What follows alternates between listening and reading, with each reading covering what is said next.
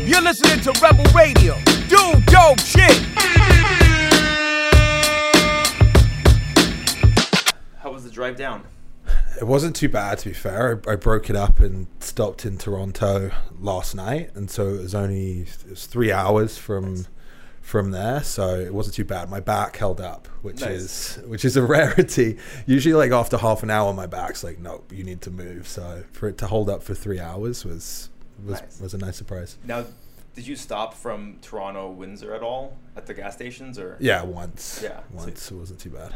did your hip airplanes, your single leg RDLs? At legitimately doing hip airplanes outside of the car, people must have thought I was insane, but in the it rain, helps. in the snow? Yeah. in the snow. Yeah, it actually helps though. You get like a solid thirty minutes relief, and Yeah. then and then you put the seat warmer on, and then you're all good. Beautiful. Yeah, yeah, yeah. Um, I do want to make a special note that you know since so so me and me and Sam really got to know each other during this year's Euros. Well, Uh, I don't know what that is. for, for those of you that watch football or, or, or in North America, the soccer, um, we we kind of went back and forth with. Obviously, he's an England fan. I'm a, I'm a huge uh, Italy fan. For those of you that know, so I had to wear my jersey because we did win the Euros Oh this summer. Get out of here.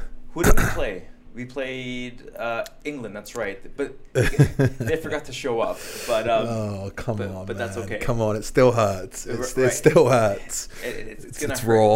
it's gonna hurt for a long time, my friend. Yeah. Um, yeah. Until so we beat you. Yeah, no, that's all right. But um, what are your predictions for next year for, for Qatar? Oh, England win. Like, It's coming home. like legit? There's no England? question. It's coming home. No. I have to believe that as an England fan. I Yeah, have for to. sure, for sure. It's more like the whole "it's coming home" thing.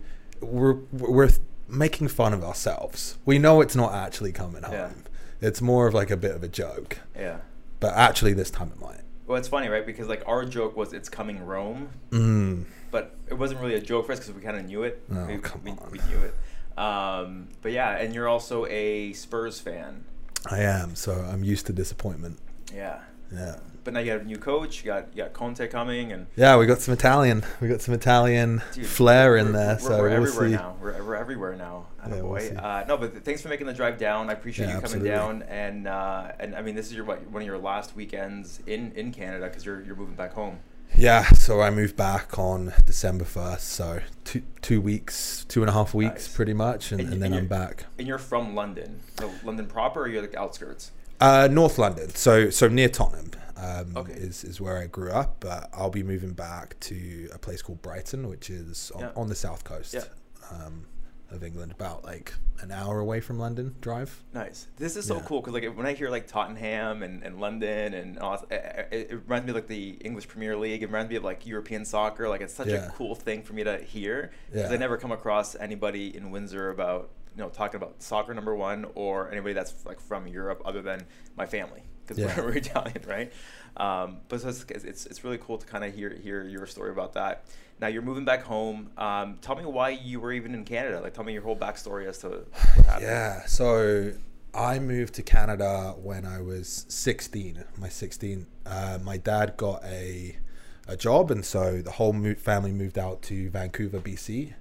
Um, did my last two years of high school there, uh, and then I went out to university in Victoria, BC, on Vancouver Island. Nice. Um, at that point, like the rest of my family moved home, so I've been here pretty much on my own since then. So, gosh, like nearly like eight years on my own. Nice. Um, and I just I just never left, nice. and then moved to Ottawa a couple of years ago. Now you went you went your last couple of years of high school in BC. Mhm. Now did you do your university also in BC or I went to university. I went. I, I probably shouldn't have been there. Um, it was one of those situations where it was like like the the high school that I went to. One of their selling points was was like ninety eight percent of their graduates go to university, Sure. and so it was kind of like that expected thing that you should do. I didn't at that point. I I wasn't into fitness yet. I hadn't found my passion, and so I just kind of, I went and did like sociology or something course, and yeah. just I, you know I w- wouldn't say I wasted the time there because you know it got me to the point where I'm at today and and while I was there that's when I found fitness um, but I, I probably shouldn't have been in school it probably wasn't the best thing for me um, and then when I found fitness it was like okay this is something that I can really get passionate about, and it was the only thing that kind of kept my attention for any any period of time. And there was a, there was a path in fitness which allowed me to to to choose what I wanted to learn, and I could educate myself through you know various different mechanisms, whether it's courses on the weekend, podcasts. Um, you know, Prescript has, has been a big part of that, and how I connected to people like you. So, for me, it was much better than the going the university route and having to jump through a bunch of hoops that just I just didn't want to jump through. Yeah, for sure. But I, I, I kind of feel the same way with, like with my university uh, career, even though it was very, it, it, was human kinetics, it was health, fitness related, and and while like it was a foundation for me to learn just how to learn, right? Mm-hmm. And I think that's what's cool about universities. That like, my first couple of years were a complete write off because I didn't study, I didn't do anything. I just yeah. sort of partied and, and, and went out with my buddies. But it wasn't until like later on in university where I kind of it kind of taught me how to learn better and how to research and how to critically think. And I think that's what university is is usually meant for. Yeah, you know I mean? and I I, I kind of wish like I had the same mindset that I do now then. Um, you know, I've matured a lot in that time, yeah. and, and, like I would definitely be able to apply myself a lot better now. Um, but isn't know. it funny how like you know, looking back, I was what 19 when I started university, and like back then, I, I didn't know what I wanted. I didn't know right. like like I wasn't mature enough. And I always say like if I go back to school now, I would ace all my classes. I would know what I wanted to learn. I would probably do really great. You know, and considering like in today's world, being uh, I'm 35, you're about 27, 28. 27. 27, yeah. right? Like you're still a young buck, yeah. but like even 27 is super young still in today's world, yeah. right? So like if we went back to school now, it'd be a game changer for us. Like we'd probably be doctors. Hundred percent. Maybe not doctors, but yeah, like I mean, the only thing that's stopping me from doing it now is like I kind of look at every decision that I make as a, as an investment, as a mm-hmm. business decision, and it's like, how much more am I going to get out of a degree that is that, is it going to pay me back on that investment? You know? Yeah, like unless your goal is to do research, right? get a master's and do P- and do a PhD in exercise science and come out with journals. I mean, that's not the route that you no, want to take. And what's the point not. of going through a master's program, right? Like, yeah, and that exactly. was one of the reasons why when I um, decided to just take fitness as a career once I graduated university was like, do I spend two years as a, in a master's program and then come out of it without a job, or do I just put my eggs in one basket and go, you know, kind of like head first with my fitness. And yeah. it's, it's brought me here, right? And it's, I feel like we have similar sort of paths, right, in, mm-hmm. in, that in that regard. So talk to me about what you plan on doing when you get home. Yeah, so so when I get home, um, I, have actually not spoken about this in a public forum yet. So, Uh-oh. so I'm going to announce the company right here. Hell so, yeah! Uh, when I get home, I'm going to be launching a company called Barbells Lifting Club. Nice. So we're going to be an online fitness coaching and media company uh, that really focuses our attention on on barbell training specifically. Um, so these days, I most I work mostly with a lot of ex athletes or or slightly more advanced lifters mm-hmm. um, compared to I used to work with a lot more beginners. So uh, there's been a change in kind of my client base, and so building a brand around those kind of people because I found that those people are really what drive me. Um, I, I, enjoy programming for people like that. Um, I get kind of the best. Uh, what's the word I'm looking for? The best engagement mm. from those kind of people. They really get invested in their training, and so that's what has really driven this this new brand. Um, because back in in the summer. So I've been training for seven years now, right. and then training myself personally for nine. Um, and back in the summer, I kind of found that I was I was struggling a little bit. Uh, mental health was kind of down, and, and I wasn't as passionate about what I was doing. And I actually almost quit. I started looking at, at different industries. I started looking at the stock market, nice. and like and invested heavily in education. There, I, I, I read like you know six or seven books on it and then got the practice account and realized very quickly that it's it's really easy to read about. It's not so easy to put into practice. And so i was like okay this is going to take me another seven eight years to get good at this. So maybe i need to just look at what i'm doing with my own business. Right. and the conclusion that i came to was i wasn't working with the right people. Um, I my online side of the business it came out of the pandemic. So when the pandemic hit, it was I was hundred percent on uh, in person training, and it was like all of a sudden it was like shit. I've got no clients. Mm-hmm. Um, and so quickly transitioned sort of within a week into the online space. And, you know, I had nothing else to do. And so I became, you know, completely dogmatic about growing this business and I was going to grow it in in any way that I could. And I was going to take any person that would come my way in a similar way to like when I started in PT at GoodLife. It was like you took anyone that came because it was like I needed money. I needed to pay my bills and um, I needed to, to build a business out of nothing essentially. So it was like I'm going to work with absolutely anyone and I'm going to drag you to progress. Yeah. like I don't care how invested you are. I'm going to drag you to progress. And the problem with that was and you know the beauty of online business is that scalability, right? Right. I can start to reach more and more people, but the more people that you get, the the harder it becomes to to continue to drag people through mm-hmm.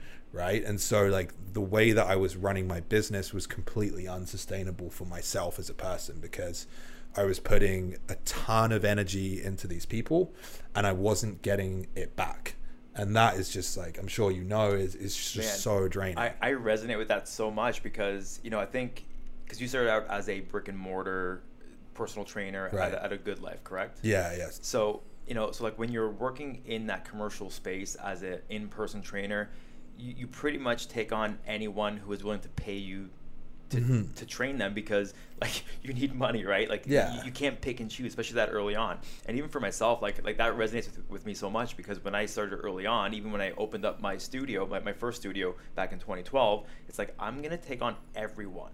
And one thing that really resonated resonated with me right now, with what you just said was that you want to work with a specific demographic of Mhm. people. Right. And and and when you transition from in person to online, you almost have to be selective with who you work with online because there is a um, a learning curve with fitness, and Right. you, it's very difficult to take a beginner um, client who has never done any much training or nutrition or whatever that they do in fitness and bring them online because they're missing a lot of context. Exactly. And it can be done because I was doing it with with a like a degree of success.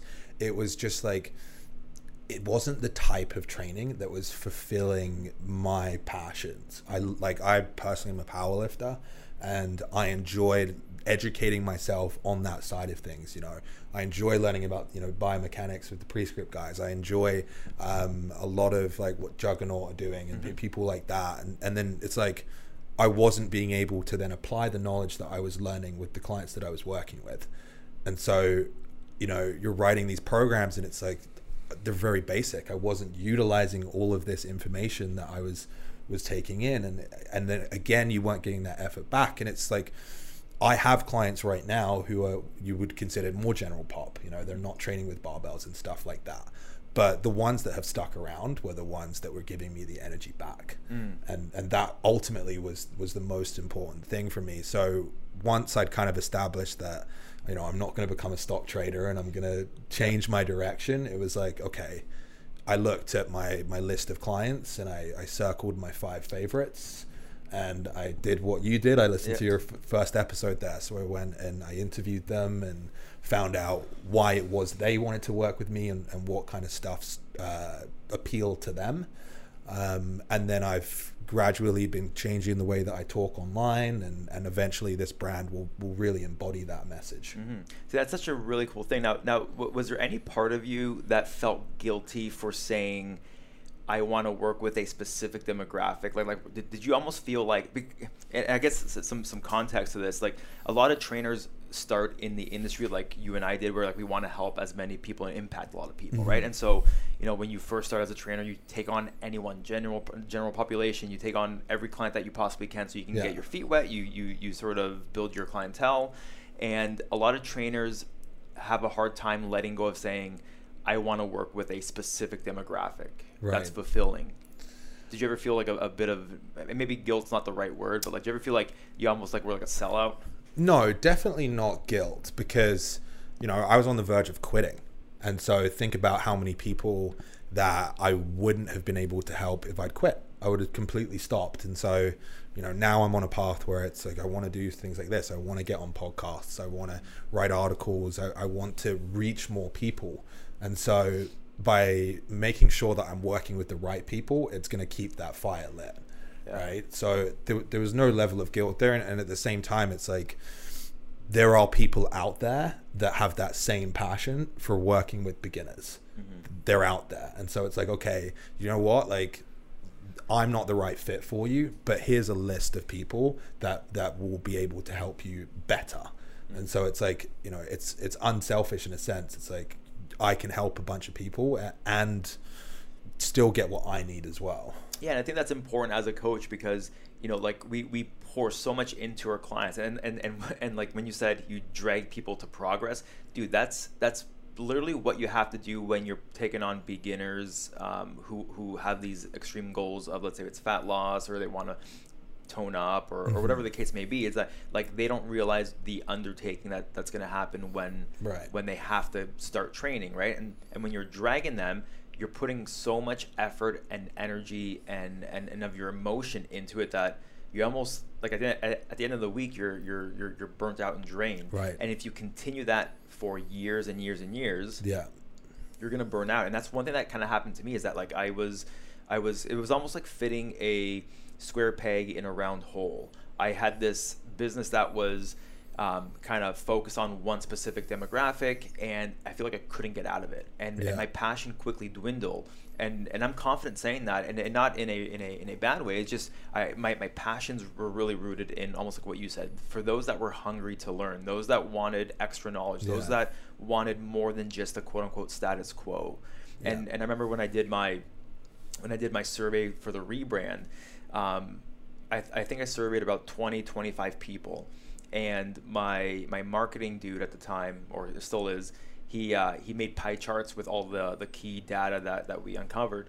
And what was cool about the pie chart about the characteristics of the people that that that I um, surveyed half of the pie chart was their emotional state. So like they were uh, half of it was introvert, extrovert, um, and then um, um, um, self-aware. And I'm like, dude, that, that's kind of like what I am. I'm a little bit extrovert. I'm a little bit introverted. I'm very self-aware. Yeah. And then on the other side of it was their their their their psychological traits. So like, um, you know, they were motivated. They had integrity. They wanted to learn. And I'm like, dude, like that's who I am. And I only want to work with those that are motivated. Compatibility. Do you know what I mean? And I'm like, if, if I want to help and impact the most amount of people, I need to reach out to those specific people. Not say that I can't help those that aren't motivated. It's just I have an easier time to engage with somebody who is already coming at me motivated.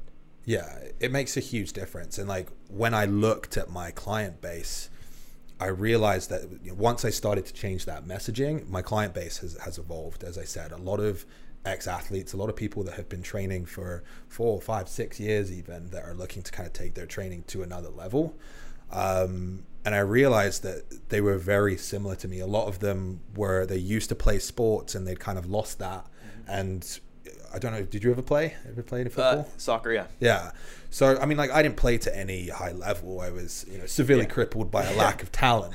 But, um, you know, I played consistently. I played as high as I could, and I was training, you know, two times a week, playing once or twice a week as well. And then when I I went to university and and left high school, that stopped. That all completely stopped. And what I didn't realize was through that period then when I was in university and I was partying and I was drinking a lot and I was eating shit food, I didn't realize until maybe a couple of weeks ago that actually I was maybe a little bit depressed, maybe a little mm. bit. I'd lost that sense of purpose that I'd gotten from my sport, and I'd lost that uh, the camaraderie that comes with working with a team and and and you know being part of something that's greater than you. And then so I realized that that a lot of what I do, like the strength based training, powerlifting, it kind of gives that back to people. Um, it gives them that that sense of purpose, that sense of direction. It gives them uh, that competitive edge back, and it doesn't. They don't have to. A lot of them do end up kind of saying, "Hey, can I compete?" Um, or have been recently, and they can do that, but they can also just compete with themselves, and they mm. can see those that tangible progress of you know three months ago I was deadlifting 135 pounds, now I'm deadlifting 225 pounds, mm. and they can see that, and they can get competitive with themselves. So yeah, like like you said, there's like that compatibility that you need to have with your mm. coach, and ultimately, if that compatibility isn't there, it hurts the client as well, right? If, if it's not, if it doesn't get the trainer fired up, it's ultimately going to hurt the client.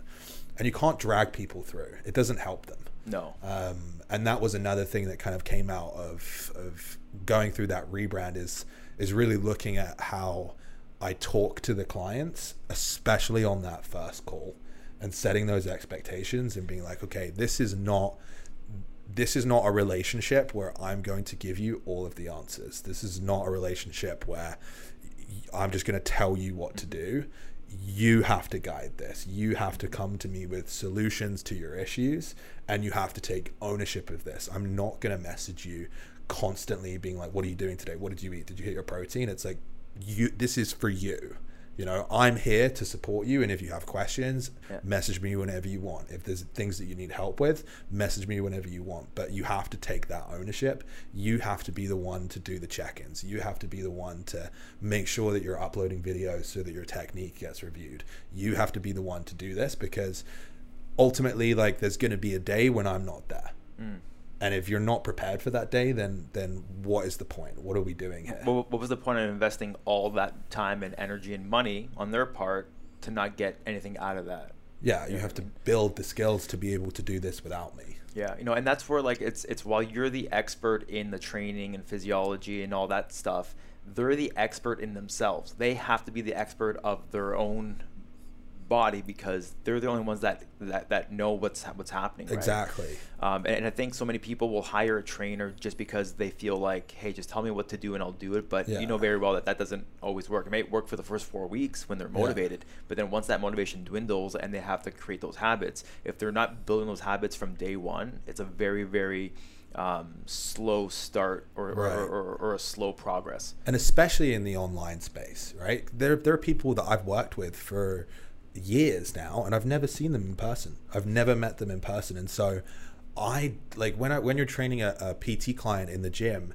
And and, and you, they, they walk in and their shoulders are slumped and they've got bags under their eyes. Like you know right away. I'm like, okay, like we're gonna be cutting that volume a little bit today. We're gonna set our expectations for this workout. But I'm not see- seeing that from the online clients. So there has to be a, a, a level of communication and collaboration with with between the trainer and the client to say, this is what's going on with me today. And, and like, again, that's just set expectations right yeah. from the start of like communicate. That's where the coaching is going to happen with this. You, I'm not seeing you in the gym three times a week. So the only way that you get coached is if you talk to me. And like I'm all about like talk to me every single day, like pester me that this is what this is my job, this is what I do. Um, I would much rather that than the client that doesn't message me for three weeks. Yeah, I, I, I actually had to laugh at that because I just had a client the other day who's, who's one of my online remote clients, and and she goes to me, she goes, I don't want to bother you. I'm like, no, no, no. I go, you're paying me to exactly. bother me. Like, like I want to be bothered, right? Yeah. Um, and even like with, with some of my local uh, people here for my Rebel series, um, like they get to book weekly calls with me, and, and mm-hmm. I'm not going to chase them. Like they're, they're all grown adults. Mm-hmm. But what I found is those that take ownership of that and book weekly calls with me, and, and even for those that like don't even have anything to talk about that week, just showing up. I've seen I've seen them progress a lot more rapidly than those that don't take advantage of that. Yeah. Right. And I think you have to find the right people that are ready to take on that type of ownership. Yeah. And I think what's going to be cool about your your new sort of journey into your brand is that the way you're going to speak online, the way your brand image is going to be portrayed, I think that's going to raise the standard of your community and then those that follow you're going to be like, "Man, like they're doing something different. I think I think I need that." It, it might help motivate the unmotivated over time.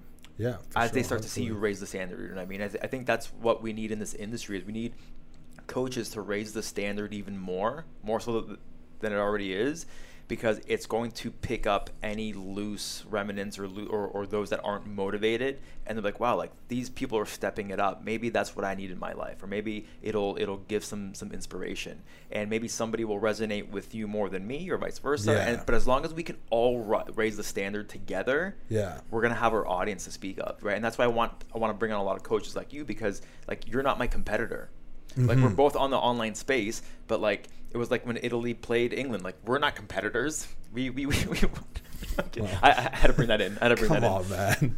no, you know what I mean. But like like. It, how many people do we know from the prescript community that are all online coaches Right. and not once do we ever consider ourselves competitors No, and that's but I think that's very unique to the prescript culture, and that's something that you know Jordan has worked hard to cultivate.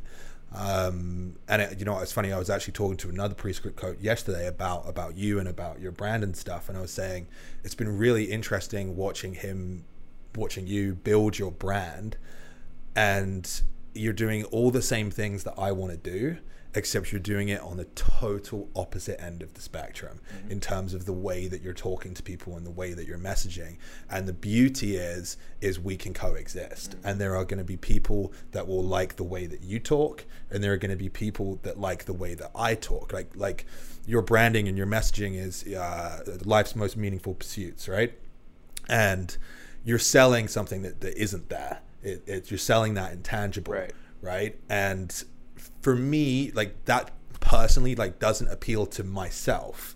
And so my branding represents that in a sense of like we're going to sell the tangible. We're going to sell. You're going to get better at, at lifting this barbell. Your technique will improve. We're going to try and almost the, just the opposite end of the spectrum mm-hmm. just like completely like no bullshit this is what we're selling this is what you're going to do this is how you're going to get better and it's like both of those different messaging can lead someone to results yeah. Hell and it's just um, about what appeals to that person. And that's why trainers need to get they need to understand their branding and they need to understand who it is they're trying to speak to because there are so many people out there that whatever niche you you decide or, and whatever way you want to talk to someone there's going to be enough people out there that will respond to that. And then it's just a matter of actually putting your face in front of a camera and and doing it and, and getting out there. And I think like I think it's so important that you figure out what your message is and and who it is you want to speak to because right now, especially on the online space you can't you can't go into the online space and make it successful if you're going to regurgitate the exact same thing as everybody else which is the typical um, marketing type of, of jargon which is you know burn fat build muscle. Six weeks six weeks right? like you can't like you can't expect to grow your community your brand if you have goals of making it very successful you can't you you, you, you just can't grow it in that fashion i don't think right? Unless unless you want to sell out and really like be a, a charlatan and, and go hard with, with with that. But like I, I think i think when you can resonate with your own message and your own brand it's so much easier to convey that over a camera over a microphone because it's not forced yeah you know how many times, like early on, I was trying to figure my own shit out and I was forcing myself on camera. And then looking it back now, I want to cringe because it just didn't like, I was like, did I just fucking say that? Right. Yeah. So, like, it, it's kind of cringe, but you, all, you also kind of learn and grow from that. Yeah, being on camera it takes practice. It's a, it's an uncomfortable experience at first, but the, the more reps you get, the easier it gets, and and then you can start to allow your personality to, to really come through and, and shine. Hell yeah, dude.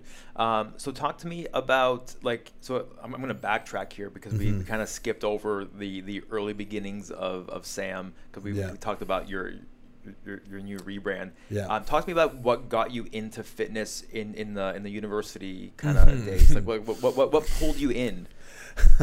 And, and, is your is your tra- is your training a little bit more different than it was?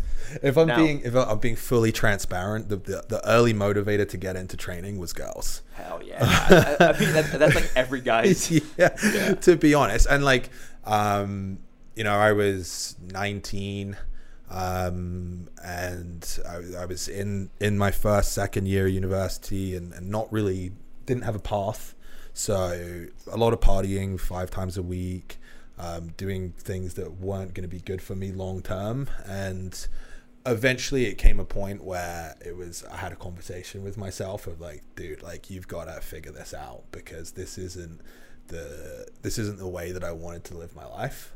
Um, and then i was living with my, my best friend at the time and, and both of us were kind of on a similar page. We'd been doing that for a while and it was like we needed to make a change and it was like okay um, fitness. Let's start with our bodies and, and work out from there.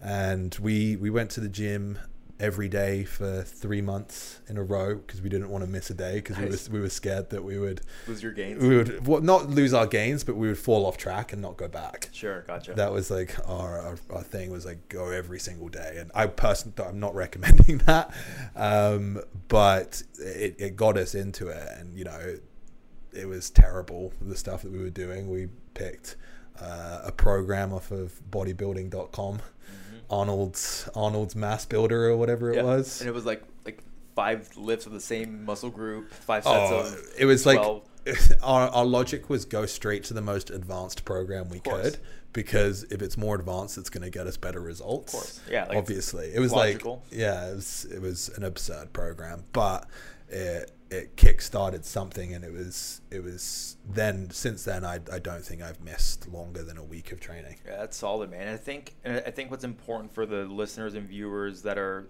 that are listening and watching this is that like just start. Mm-hmm. Even if it's not the best or perfect program, just start. Get your feet wet.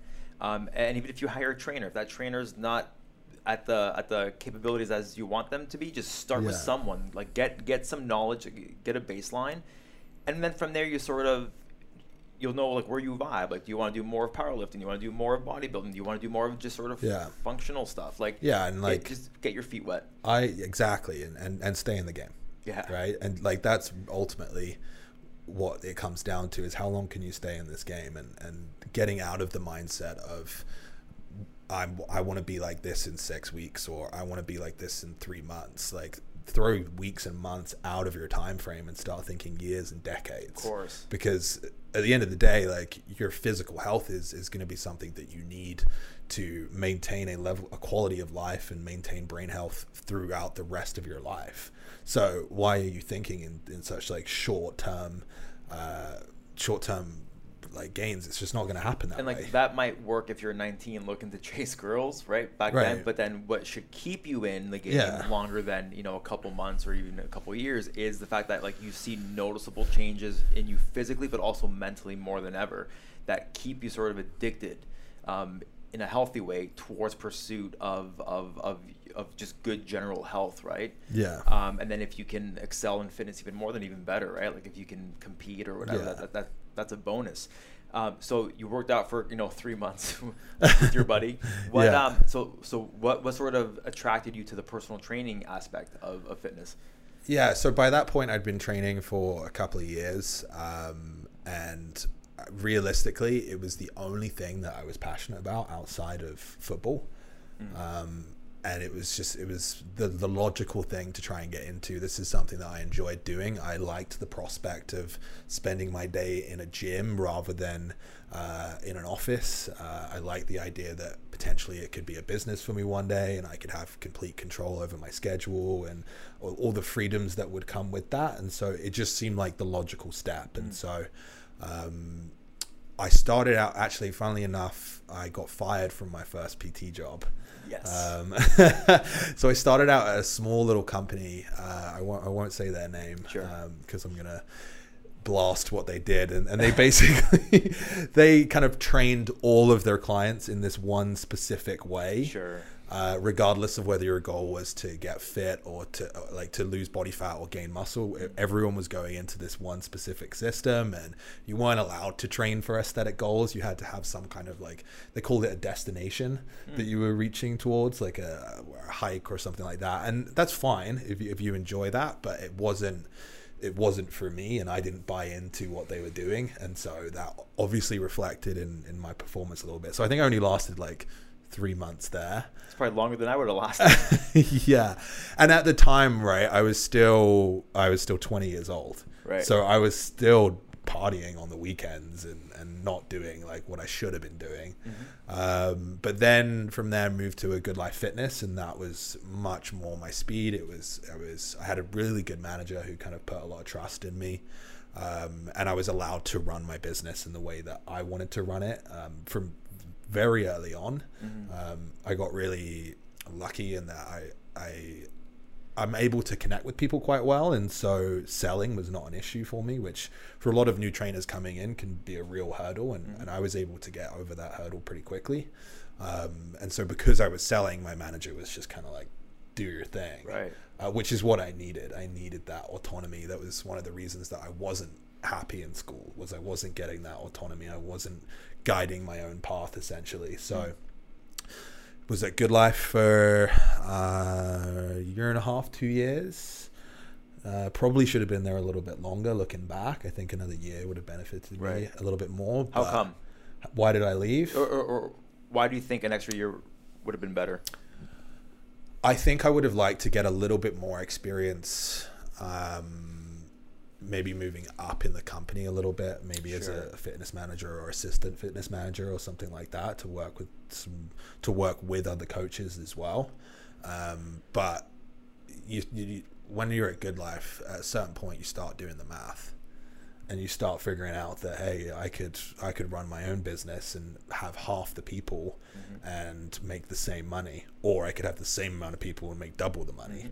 And it was at the time, it was I was you know most GoodLife coaches will uh, will relate to this. I was doing the split shift. I was working 6 a.m. through to about 10 a.m. Go home, sleep, come back. That's- that's the four, coach's life. Four to Yeah. four to eight, four to nine sometimes, and that's you know it's a hard hard old slog.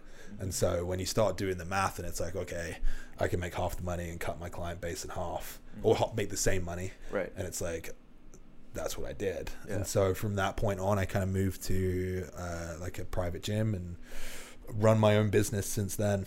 Yeah, so the, the, the private gym that you go to is 613 Lift in Ottawa, correct? Yeah, I mean, I've done that's. I've been to uh, four or five gyms. Oh, okay. So So- like that was all in Victoria, and Oh, then gotcha. so I just moved to Ah, that's right. Ottawa uh, a couple of years ago. So now I'm at six one three Lift. That's right. Yeah, yeah, yeah that's right. Um, and, and how's that been going? Because obviously, like you've gone into like powerlifting quite quite heavily, and I, and I see your, your social media posts. You're fucking getting yoked and strong. Fucking Mm-hmm. Thank you. sweet. It's- We're it's- it's trying. awesome We're seeing. trying.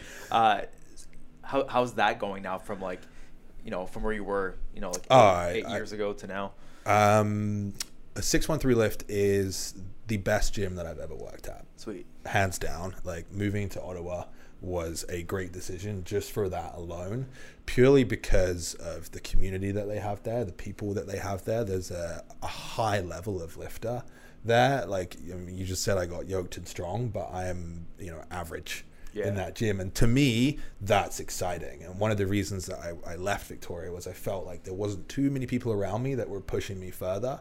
Like i don't want to be the strongest person in the gym. I, there, there needs to be people around me that are, are doing better than me mm. so that because they're going to drag me up right? Like a rising tide raises all ships. Mm-hmm. And so there are so many people stuart locke nick donato paul o'need there are so many people there that I've been able to learn from, and you know these are top level Hell yeah, lifters, yeah. Uh, not just in Canada but across the world. Right. So um, it's been an absolute blessing moving to six one three. Um, it's been really good. Why do you think powerlifting resonates with you so much from a from a mental standpoint? Like, what what really makes you say, "Fuck, this is this is what like I need to do." Um, so I mean, like throughout my training career, I've I've tried a, a lot of different modalities. So like when when I first got into training, it was bodybuilding, right? I was trying Yeah. to get I was trying to get jacked for the Yeah. ladies. Um, and then right about the time where I moved from GoodLife into the private gym space, that was when the first CrossFit Games documentary dropped on Netflix. And I, and I was drawn to that competitive aspect. Yeah. Like I was when I was watching people like the when they're doing their like snatch ladders in the in the tennis stadium, I'm like that is that is sick. Those guys are absolute freaks, Yeah. and they they still are. Um, and so I was drawn to that, and then the gym that I moved to was also a CrossFit gym. Um, so I did CrossFit for about a, about a year. Um, too much cardio. Didn't didn't enjoy like the kind of like the physique that it was it was building for myself, and then also at that point I started getting into the Olympic lifting side of things, and I hired an Olympic lifting coach. And when I hired the Olympic lifting coach, it became very apparent to me that I cannot learn this skill and put it into a high intensity workout. Right. Like it was just absurd. Now, do, you, do you think people get into CrossFit thinking they're going to get a physique that perhaps more of a bodybuilding powerlifting program would give them? Like, do you think do you think I this- think they look at the physiques of the CrossFit Games athletes and think that that is what can be achieved, Sure. right? And that's you know I know that's what I did. Um, and the reality is, those CrossFit Games athletes are genetic freaks. If if they turn their mind to powerlifting, or if they turn their mind to Olympic lifting, or any other sport, they're gonna be the top of that sport. Well, and a lot of the top CrossFit athletes, like Mat Fraser, was a, a weightlifting champion. Right. Right. So like it, it- They've most of them have come from other sports, Right. right? They're already athletic specimens. Right. They're already freaks. So it's not the modality that has made them look like that. And then you add in the fact that they are dedicated to this 100% of their life is dedicated to this. The same thing with like the professional bodybuilders and the professional powerlifters. That's all these guys do mm-hmm. is they, they wake up at 9 a.m., 10 a.m., and they make sure that they're getting their 2000 calories in before they go to the gym and then they train and then they come home they sleep they eat and then they probably train again. And like that's all that they do. And so they put 100% of their time outside of the gym into being better inside of the gym. Mm-hmm. And the average person simply cannot do that. They mm-hmm. can't commit to that. They've got families. They've got jobs that they need to do. They've got responsibilities.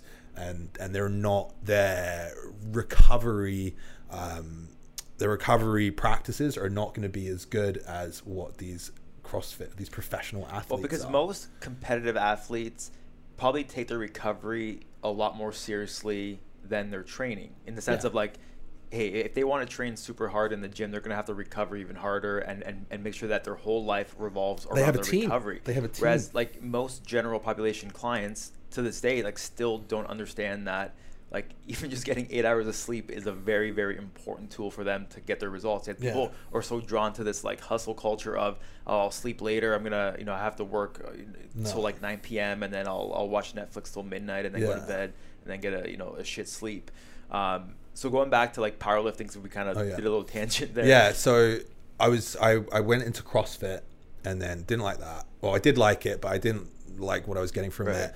And then I was doing the Olympic lifting, realized that I couldn't do that and the CrossFit at the same time. Like, just didn't make sense to me from a training perspective or risk management perspective. And so I went all in on the Olympic lifting for a little bit.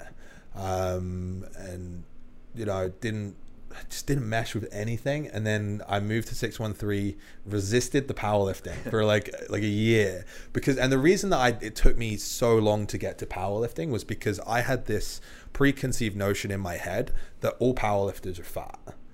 Because- but that's what you saw in like like five years ago and, Right. and, like whereas now like you're, you're seeing a lot more non-fat yeah and it was actually it was stuart locke that kind of opened my eyes to it because i looked at him and i was like well he's not fat. The guy's fucking he's diced. And i was like okay now powerlifting is a little bit more appealing to me. And i'd always incorporated barbells into my training. I'd always enjoyed getting stronger at my squat my bench and my deadlift. Like when i got into uh, when i before i even started powerlifting like I, you know i wasn't pushing crazy numbers my squat was like 435 my bench was 335 my deadlift was like 485 and that's respectable yeah, it's decent, um, and that was with very poor lifting Yeah, mechanics, yeah. and uh, and so like I'd always enjoyed the barbell aspect of it, and then just being surrounded by so many powerlifters, eventually you're getting drawn in. Mm-hmm. Like it's gonna happen. You want to lift like these guys. You want to be like super super strong, and it's it's fun. It, it's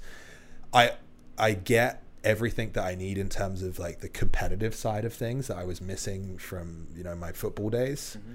and I and I'm still able to incorporate a decent amount of bodybuilding training that I, I get that aesthetic. Yeah, of course. well. And, and I think again, I think powerlifting has evolved. And if you even look at like the strongman competitions, like they, they just had the Rogue Invitational strongman competition a couple weeks ago, and even these strongmen aren't as fat as they used to be in the 90s. I remember watching Right. like in the 90s on ESPN, they, they'd be the, these like fat huge guys. Yeah. Whereas now it's like they have a lot more muscle. They're a little bit like leaner. Than, Thor. yeah, Thor's a little bit more lean Yeah, but like they're crazy strong. So I think I think just the whole science of powerlifting slash bodybuilding has evolved, it's evolving. And like powerlifters now know that hey, it's not just Westside that does good powerlifting. There's, there's other there's Juggernaut. There's there's many other brands out there that do it just as well as Mhm. the old school powerlifters. And I think they're meshing the old school with the new school, and then they're they're they're, they're kind of rebuilding it into this Yeah. like new phase of, of, of training. And I think social media has helped with that significantly in terms of like it's now not just the heavyweight like weight classes that get the exposure. Um, people are, are paying more attention to to the lighter weight classes and so you can still get recognition for being a good lifter in a in a lighter weight class Right. It's funny how, like you say, that that barbell's always kind of like you always go towards a barbell, and every time I look back in my whole like even, even like my own training history, and, and, I, and I've been training since university myself, so we're going on like 15 plus years now.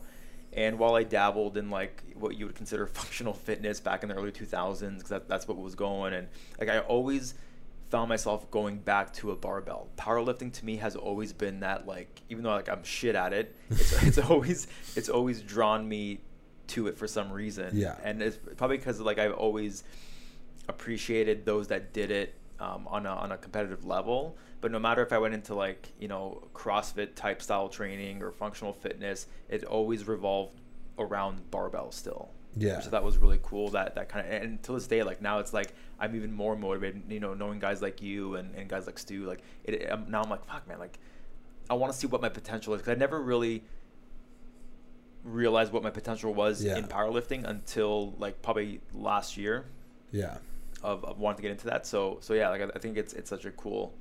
I think for me, like I like the the skill aspect to it, and that that never really goes away. You know, you look at like these top level lifters, like I'm watching, like you know Nicholas Donato training. Yeah. They're they're both competing today, actually, Nick and Yeah, Stu against yeah. each other. Shout out. Um, and he's reviewing every single set that he does on on video. And this is a guy that has been doing this for I don't know eight, ten years, something like that. And the stronger you get, your the way that you move has to adapt to that and change with that, and your your body's going to change as you as you grow. And I like that there's it's almost like a never ending path for improvement um, and the the scope to improve with your with as your technique gets better is just like it's exponential like the the numbers that I've been putting on the bar over the last year from from fine tuning my technique alone has been staggering. And like the, the the closer you get towards your potential the more perfect you have to be with your technique right? Mhm. now reviewing technique is huge and you do it with your online clients. I do it with my online clients. Talk because like so like it's funny because like sometimes I'll, I'll talk to clients even here at common and they sort of either make fun of me for always having my phone out or having a camera out and i'm Yeah. filming i'm filming myself. Yes i use it for social media. I'll post it because it's part of the brand. Mhm. but I have hours of footage on my phone of just me doing the exact same squat or the bench press or Mhm. whatever. How important is it for those listening and watching that go to like a GoodLife or a commercial gym? Like how important is it? Hey, like fuck everybody else that's gonna make fun of you for taking your phone out. Why is it important to video yourself and critique and learn from your previous sets that you've done? because you increase that scope, you increase that glass ceiling becomes elevated, right? Like if your body doesn't move effectively, there's always going to be a limiter on how much you can progress. It's it's basic physics. Like Mhm. if you're if you're lifting and that bar path is let's say you're doing a squat and that bar, bar path is is not directly over the midfoot, you're never going to be able to move as much weight as you can because the, the body will sense that instability right and it, it's it's going to limit your output as much as you can and it also like if you can film yourself consistently and you become really diligent with that it's going to create a degree of autonomy with with your with your training. So this there's a direct correlation between my clients that post videos every single day and to how well they progress versus clients that don't and how well or how little they progress. Because the more that these clients upload videos the more that they watch themselves move and then the more that they hear that feedback from me they start to learn what i'm going to say. Like i had a client send me the uh, one rep max deadlift uh, a couple of days ago and she literally put underneath pack the chin because she didn't pack a chin. And so n- now the next set that she goes into if let's say she's reviewed that tape within her workout in between sets now she can go and, and actually implement that. And she can improve her set during the workout and that for me is like then you're really onto something Well, that expedites the results because instead of Yeah. having to wait a week to talk to you about it, Yeah. or however long she waits to talk to you, she can do it right there on the spot without having to say, "Hey Sam, I need some help." It's like Exactly. she helped herself right then and there and got better. immediately. Exactly, and and so you almost become your own coach, and, and that's always been like the the slight downside to to working on online is that it's not that immediate feedback. We're not in a gym. I can't watch a set and be like, hey, try this, try this, and then. Um, and then you go and implement it straight away. There's always going to be that little delay, and I make the the technique review like a high priority on my list. So I'll typically get back to people within 24 hours on their videos. Um, and then, so we use an application called CoachNow, uh, which allows me to kind of annotate on the videos, Right. give voiceover feedback.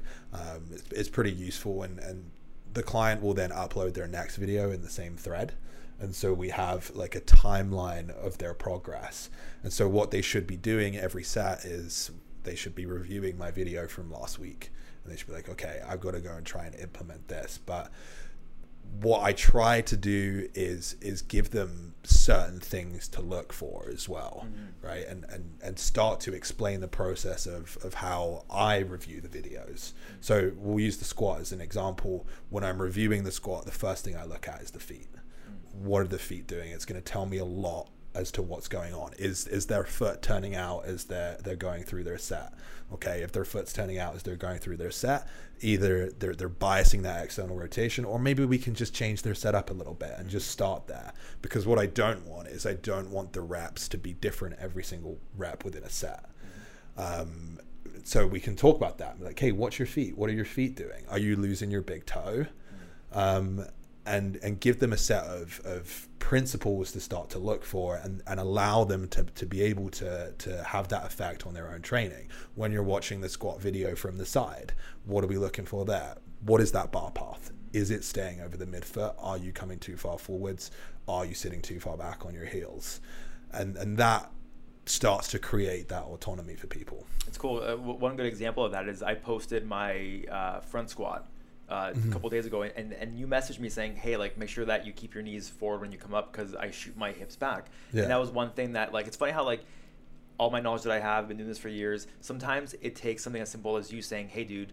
Watch your knees on the way back up, keep them forward, and you'll be keeping that upright torso. And, that, and that's one thing that I think is very valuable, not only as clients but also as coaches like having that support system to be like hey dude try this and see Mhm. if it works and i think that's such a such a crucial thing to get better now that we have all this technology use it you might as well use it to your advantage Yeah, and you have to check your ego a little Hell bit yeah. to be able to do that. And and again, that's another thing that just comes with practice, Mm-hmm. right? Like and it helps it's helped me being around the guys at 613 because they already do those things and it's like fuck like I don't know, Nick's probably going to deadlift like 700 800 pounds today.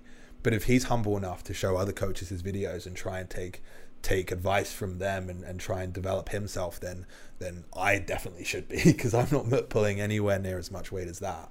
Yeah. And, and but you have to check that ego and, and be willing to take that advice and, and and put yourself out there as well. You know, like I'll send my videos to Nick or I'll show Skidoo and be like, hey, what would you improve? Um, i can just imagine what stu says to you uh, Stu just tells me to add more weight. add more weight, pussy. um, yeah, that's that's funny, man. And I, and I think you know I think why people should let go of their egos too is because I think people get into fitness and that becomes their identity. And the moment you make something your identity, then your ego's attached to that, Mhm. and it, like because. I remember, like I don't know, a couple years ago, if somebody would correct my squat, I would get so like, maybe not offended, but almost like it would it would stroke my ego in a bad way, and I'd be like, "Fuck you," you know. Yeah. But but meanwhile, like now it's like I I welcome that because if I want to get better in my business, if I want to get better in my my own training, I I need those that can see a third person view of what I'm doing and tell me, hey, maybe try this and and and see if it works for you. Yeah, and it's it's about like making sure that you have the right mindset, right? Yeah. Being willing to grow and not being closed off to advice and you know being humble enough that if someone is more experienced than you in a certain field then mm. then listen and grow and you know a lot of that has has been developed over years of, of being through prescript and being around other people like that as well.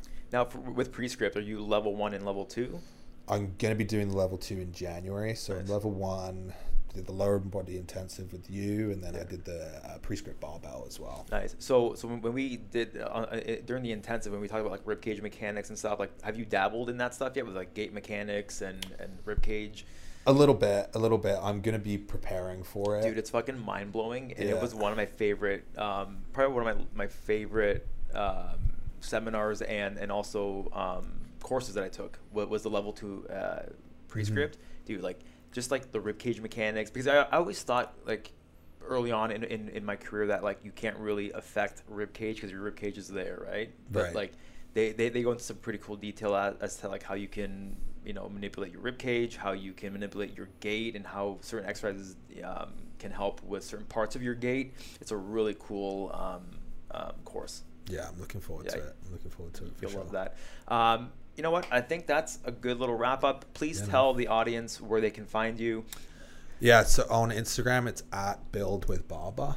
Um, that's gonna change when the brand Yeah. launches. Dude, dude, I'm so fucking So- stoked for that. Depending on when you're listening to this, if the new brand is up, uh, that's going to be Barbell's Lifting Club at Barbell's Lifting Club, and then my personal Dude. one is going to be Sam Barber underscore BLC. Dude, I'm so excited for the uh, the barbell lift club. Yeah, That sounds so dope. Uh, cool, I man. want I want the first T-shirt. I want the first. T- of course. Uh, it's gonna be a collab for sure. oh yeah, We're gonna make a collab T-shirt. Um, cool, man. Hey, thanks for, for making the drive down all the way from Ottawa. No problem, And uh, ha- have a have a good trip back home to, to England. Thank you, thank you, I appreciate it. Uh, you can catch us on Spotify um, every other Thursday. I'm probably just gonna do every Thursday because I'm having a lot of guests that I want to pump out as, as quickly as possible. Uh, but we're on Spotify. Uh, you can find us at Rebel Radio and also on YouTube. So if you want to watch the cast um, with video and you want to see us talk and shoot the shit in the cool studio here, check us out on uh, on YouTube, Rebel Radio and uh, we're excited to bring you more and more guests. This is episode four. I've been just pumping these out super fast because I I'm, I'm too excited not to do these. Um, so hope you guys enjoyed this cast. Uh, Sam, again, thank you very much. I appreciate Thank you you, man. you making the drive down. Uh, and as always, much love. Keep raging. Peace.